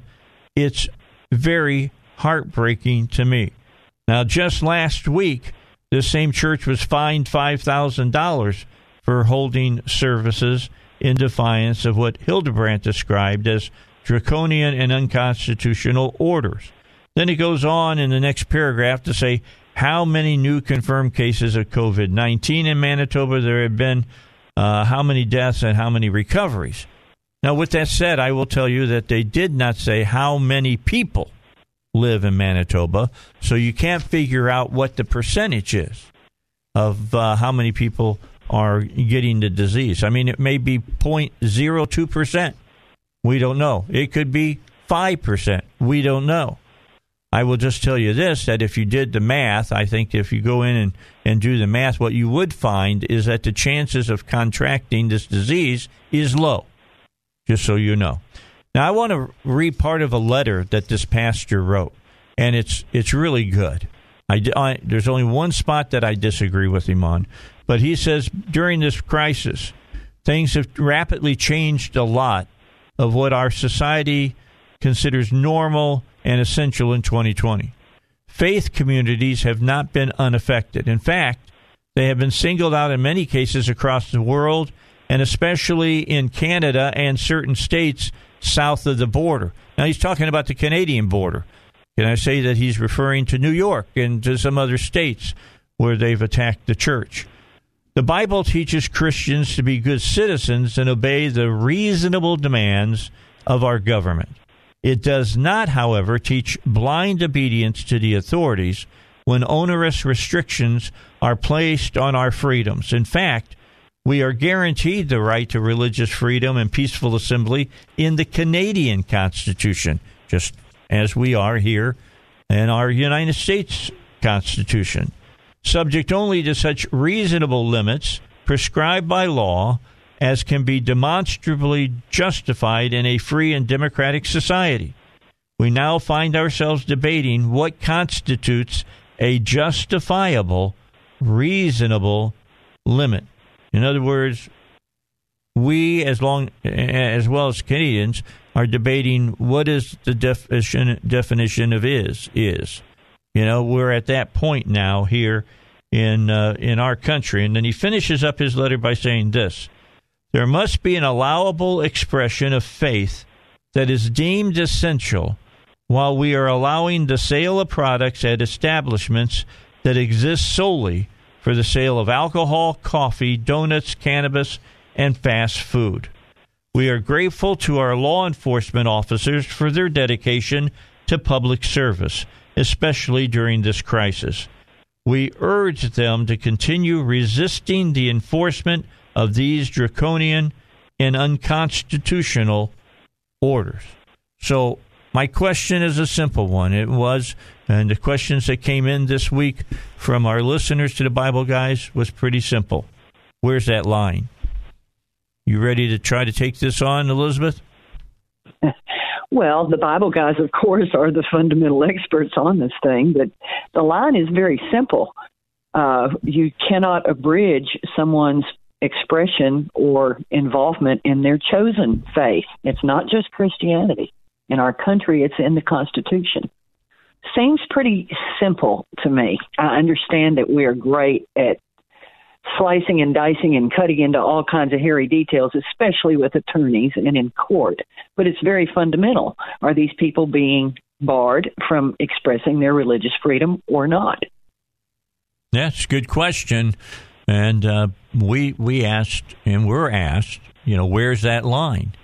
And if I can paraphrase what the three pastors said and then what I said, they said that when the government begins to tell you you can't worship, and they're letting other people open up casinos, things of that nature, then it has become unreasonable. And it becomes unreasonable when science itself says that what the church does is not going to cause super seeders or super spreaders of this virus. At that point, we must go ahead and meet. And then somebody basically was asking, you know, when does force have to be used? And I made the statement, force comes into play when force is used. If sheriff's departments show up in the parking lot of my church or at the doors of my church and say you can't come in, if National Guard troops show up at the doors of my church and say you can't go in, if the Army shows up, at that point I'll meet them with my firearms at the doors of my church. That's what's going to happen at that point. You push me that far, you give me no choice at all. I think there's also a fundamental bottom line in that, again, in our Constitution, we are not allowed to treat one group of people differently than another. That's correct. Due process of law. Whether or not it's about Christians and you know, bar owners or strip clubs, it's the idea that our government has decided without input from the people or from the lawmakers, all right, on its own, decided that certain groups are allowed to be essential. And, for example, in this case, churches are not. It's fundamentally wrong on that level. And then, again, on the religious freedom clause, It's just wrong. There's nothing for it. Either you believe in the Constitution or you don't. It's really easy. It's beyond my mind to have to deal with these details, the way they slice and dice and cut into this and cut into that and say, well, you know, Cuomo was going to lift the orders, so it doesn't really matter. No. These people are shirking their duties, and they're walking away from our republic. All right. And I don't know what we need to do about it. Hang in there. When we come back, I've got a secondary question for you. And it really opens this up to a lot. And I mean, this opens it up to a lot of discussion. That's all coming your way here on the Dave Elswick Show, 6 o'clock edition. I've been telling you the 6 o'clock edition is pretty cool. We get into a lot of in-depth discussion here on the show during the 6 o'clock edition of the Dave Elswick Show. Okay, let's continue on. I told Elizabeth Sotallaro, who is with me by phone right now on the Dave Elswick Show, that I had another secondary question. We've been talking about, you know, the ability to worship as we please in our country. So here comes the next question for you, Elizabeth, and that it's not a hard one. It's pretty easy. Is you know, when push comes to shove, we understand that a lot of things are going on right now where there's a whole lot of pushing. Do you believe, as we talked about this just a tad, but it's going to be brought up again next week on the Bible Guys, is the government pushing right now to see how far they can push us before we say enough is enough? And when the people stand up and say, no more of this, then the government's going to back off. But they can see a clear line that they had to go across before the people wouldn't put up with this. And I say that right now, we're seeing more of that type of pushing than we have ever seen in our country. Your thoughts? Well, I think there's no doubt that there is more pushing of that sort. They used to call it during the Obama administration, nudging. All right. And yeah, they are pushing. And there's two things, you know, you're talking about pushing until they meet the resistance that stops them. That's right. That's one thing. The other thing is pushing until they see the resistance and then they have an excuse to use the violence, like you were saying before. We won't use it against the rioters that we saw this summer. We won't, you know, we'll rail against the fact they called in federal troops to try to quell the violence when the rioters in Portland decided to take over the courthouse and the federal property there and would not back away because the local police weren't doing anything. But if we, the people, decide we've had enough, I can promise you that what the government is going to say is that we started it and that it was our problem, that we created the violence, and all of that should have been turned around and faced against them will be turned around to us just like a mirror. Yeah, and I don't disagree with you at all. At all. I don't disagree with you. That's a recipe for revolution, Dave. You understand probably history much better. You guys know history much better than me. I just see what I call the fundamental direction of the way things are going. And it's frightening because people no longer have the ability to speak about their differences, okay? It's the old, you know, you've got the ballot box and you've got the ammo. Well, first it's the soapbox. You're allowed to speak. If the soapbox is taken away, you end up with the ballot box. You need to cast your vote to make your voice heard. Well, now that ballot box is being taken away. The only thing left is the ammo box. All right? That's the way they say it. Now, I'm not inciting violence. I'm just repeating what our founders have already recognized about our country. And things are getting extremely serious. I think this election situation is going to cause, needs to cause some boil over among the people. People need to wake up. We are being pushed. We're being pushed in every single direction that we can be pushed from because of our culture. Yeah, and you know, you everybody spoke needs about it earlier. Sports even has gotten corrupted. Yeah. Everything is corrupted. Brett Favre said he's glad that he doesn't play sports now because he says, I want to be asked why did you throw to that receiver down the left side on a hook instead of seeing this guy over here was wide open? He said, that's what I want to talk about. I want to talk about that. I don't want to talk about should a girl be able to shower in a boy's locker room or a boy in a girl's locker room. He says, I don't want... Well, or how do we play ball when you're not allowed to have people attend your games because of false information that's being, in my opinion, kept from the public? Now, I'm not sitting here saying that things that you read in alternative media are all true. What I am saying is when we in our country are prevented from seeing both sides of those conversations, then you know that something is bad wrong. It's just like the election integrity issues. When we are being shut down right and left, the people who are looking at these issues, trying to talk about them, trying to alert people on social media about them, the individual who called the hearing in Pennsylvania last week, the state senator in Pennsylvania, who was taken off Twitter less than 12 hours after the hearing for no reason. Now, he was reinstated. Oh, whoops, we made a boo-boo. That's a whole nother conversation. Same thing has happened now with witnesses being taken completely off social media for no other reason except what they are saying is something that the powers that be have decided that we are not allowed to hear.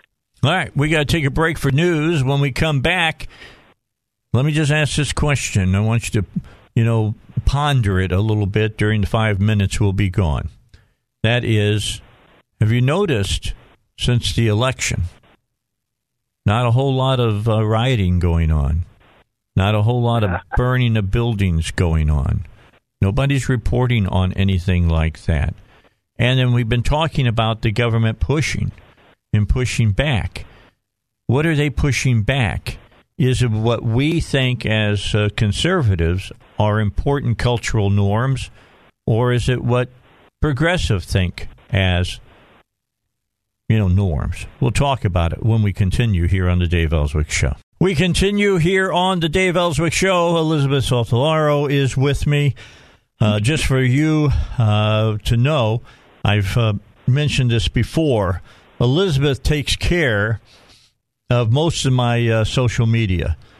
I'll send her a link to this story that I've been talking about from Canada about this church, and she'll post it on the Dave Elswick Show Facebook page so that you can read this story as well. It is nothing more than a representation of basically what has been happening in our own country, and it's these moves that we're seeing happen across the United States are things that need to be truly paid attention to like the John MacArthur with Grace Church out in, I believe he's in San Diego, and how because he was opening his church up for, services that they decided he's got a large tract of land that he rents from the local government that they did not.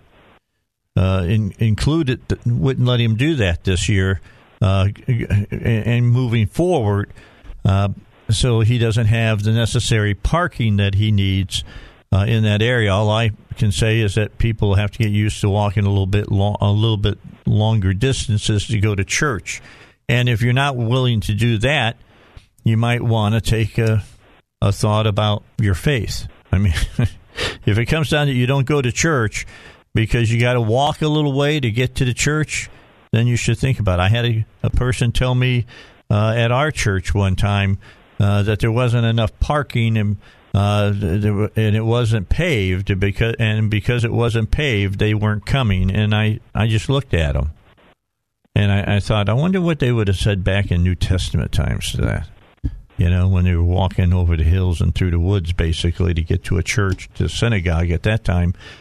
To worship. I as Americans, we've become soft. We've become very, very, very soft. And I think our government, in many cases, and quasi-governmental institutions are using that against us. What do you think, Elizabeth?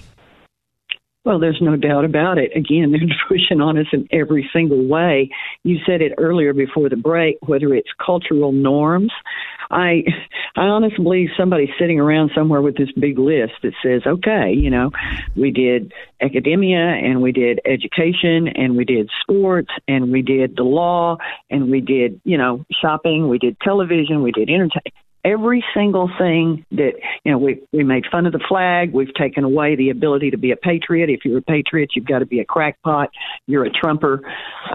They've done everything they can. And I think that people, again, it is so glaringly clear now what is going on that they are now censoring things because they can't allow people to talk about the truth. Sure. The free transmittal of information is so important, and people are going to be finding out more and more about this. And personally, I think that our governmental officials will see if it happens under a Biden administration, if he in fact does take the oath of office.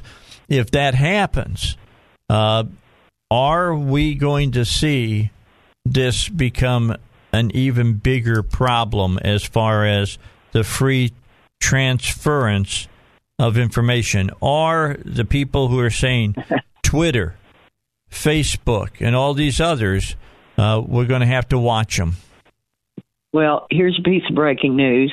Today's news, the man's name is Ajit Pai, P-A-I.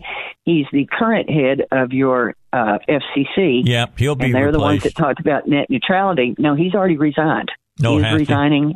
In today's news, resigning as of the day of the inauguration. Okay. He has served for the Trump administration. He has held the line for trying to, in my opinion, keep these things at bay. Yes. And he sees the writing on the wall, I'm sure, and probably would prefer to go look for work rather than getting fired and replaced, because if this fella Biden takes over, then you know that anybody that's in current positions like that is going to be replaced pretty quickly. Anything that doesn't require Senate approval. You know, this gets back to the Democrats and the Republicans and what may happen in Georgia if we lose those Senate seats to the Democrats. It really is the last line of defense at this time. No, well, yeah, there's no doubt about that. I did want to go back and go ahead. I'm sorry. Well, my fear is that people are going to get disgusted, and we are, and say, well, like they've done before, stomp their feet and say, I refuse to go vote. I refuse to go vote, and keep the Senate in the hands of the Republicans. Yeah, which does nothing but help the enemy, so to speak. Yeah. Yeah. And yeah, they're Democrat or Republicans that you really don't respect very much. And we have some of those in office here in Arkansas. But I will tell you that you have a better chance with the other members of that Republican Party that are sympathetic to our cause than you'll ever have from the other side. I thought it interesting today when the Bible guys were on that Pastor Scott Stewart told a story that I had never heard him tell before. And I asked him, you know, are we talking, you know, the government in Arkansas? Because I thought somebody from the national government had called him. But he said that he was called by a government entity and was talked to for 45 minutes about wearing masks in service and why that was important. 45 minutes they called him. And I would have been busy. Kind of browbeated him, it sounded like to me. Wow. I mean, I would have had to excuse myself from the phone call. I'm busy. I've got other things. Well, when you go to worship there, and you know, if you want to wear a mask, you wear a mask. If you don't want to wear a mask, you don't wear a mask. I mean, that's the way it is. I mean, it's the way that is going on at his church, but I just found it interesting that someone called him and tried to muscle him. Because I think that was more than interesting. It's chilling, Dave. Yeah. It's chilling. Trying to muscle them. I guarantee you they're not calling, you know, the League of Women Voters and trying to muscle them, or the, you know, Black Lives Matter folks or whoever. They're not trying to call them up and muscle them. I'm sorry, this is reminding me that we had a rally last Saturday, again, at the state capitol. Uh-huh. This one was a semi-national event in that it actually started with Todd Starnes, a nationally known conservative speaker on the radio, and it filtered down in through Little Rock, and there were about 400 people present. And we also, again, were blocked from being physically able to park or come near the Capitol grounds. We were told this Saturday, this happened a week ago, and we were told this Saturday that it was for security concerns and it would be this way from now on for any events that were held at the Capitol. I'll call the Secretary of State's office because they're the ones that make that decision. Well, I have not seen it be this policy be applied in the past, of course. And of course, if it's a brand new policy, that may be the case. The problem we had with it was numerous handicapped individuals who wanted to attend the rally were basically unable because they were unable to park 2 blocks away and walk onto the grounds. Mm-hmm. And I find that totally and wholly unacceptable, and I believe it's also against the law. I think it's called the Americans with Disabilities Act. I'm not sure how that works, but I am personally offended as a taxpayer. I do understand security concerns. However, this event was, again, I didn't see a single individual there who was not part of our event. Number one, there were no counter-protesters. There was nobody else there. And I'm really disturbed that we as the people are not allowed to gather on the steps of the House those people work for us. That's our legislature. No, it's built, and we're not allowed. It was built by taxpayers' money. It's our House. These people represent us. This government is there for us. And I'm really disturbed about it. I know that, and I'm going to give a real quick plug here, go out on Facebook and look for American Freedom Cruisers. And we are statewide now, and we are a group of people that will continue to stand up for what we believe is right and our constitutional rights lawfully, respectfully, but we will not be silent. And I know that group was urged to call the Secretary of State's office early yesterday. I don't know how many calls were actually made. We need at least more information. All right. It's a non-transparent situation at the moment. And it's disturbing. Again, the government here in Arkansas, we don't know why, has blocked off our state capitol. All we can do is go walk onto the grounds. I don't know why. Yeah, I mean, if they have some information that somebody has threatened to set off a fertilizer bomb or something, that's one thing. It is entirely another to just say, well, we don't want these people because they're, quote, rabble rousers. And let me make this clear. The event went through a lot of changes, was canceled and reinstated a couple, 2 or 3 different times. It was I was under the impression that the permits were finally, given. We had Senator-elect Dan Sullivan there, and we had Senator Trent Garner there, and Jan Morgan was there, and Iverson Jackson was a speaker. It was not just a fly-by-night event. Yeah. Okay. And I do understand the State Capitol Police were very good. They did their work. They did their jobs. We actually complimented them and applauded them for standing up for their job. They have to do their job. But this is a non-transparent situation, and it is disturbing. Well, I don't know why it was done. I'll make a text today to the Secretary of State and see if he'll come on and talk about this. Well, again, there may be security issues. There are other concerns at this moment we don't know, and we didn't know. We weren't given advance notice, and it was just a mess. Like I say, there were several disabled individuals who wanted to come and be there, but they could not walk. You know, it's quite a good walk from any nearby parking if you're blocked for a whole block around. And basically, it's uphill. And it's uphill. Now, here we are talking about how hard it is. Nobody else had a problem with, having to go there, except for the fact that we don't know why we the people aren't allowed on the grounds of our house. Mm-hmm. I got you. What's that all about? Yeah, and the other thing that I wanted to mention is that, this whole pushback that's going on, nothing was happening for the most part on the people who were, closing businesses and setting businesses on fire and things of that nature. Nothing happened to a lot of those people. We know that because they were pushing against what the left did not want. Now, once it changed and the other side wants to push back about what the left wants, now we're suddenly told we're not allowed. You're not allowed to do that. And that's something for everybody to understand. This is an attack on this is a culture war playing out right in front of you now. Absolutely playing out in front of you. If they win the culture war, they win the war. It's that simple. If they win that battle, they will win the war on this country, because a lot of the things that they stand for are, not what this country was built upon. Totally. Not what it was built upon. And it's not a country I want to live in, I'll be honest with you. I'm here by accident, but I'm an American, and I believe in freedom and liberty, and I don't want to live under, I said it earlier, the jackboot. I'm not going to have the government telling me where I can go, what I can wear, when I can go, it's not. It's not our country. It's disturbing. All right, Elizabeth, we're going to be back, and we got one more segment to do here on the Dave Elswick Show, 6 o'clock edition.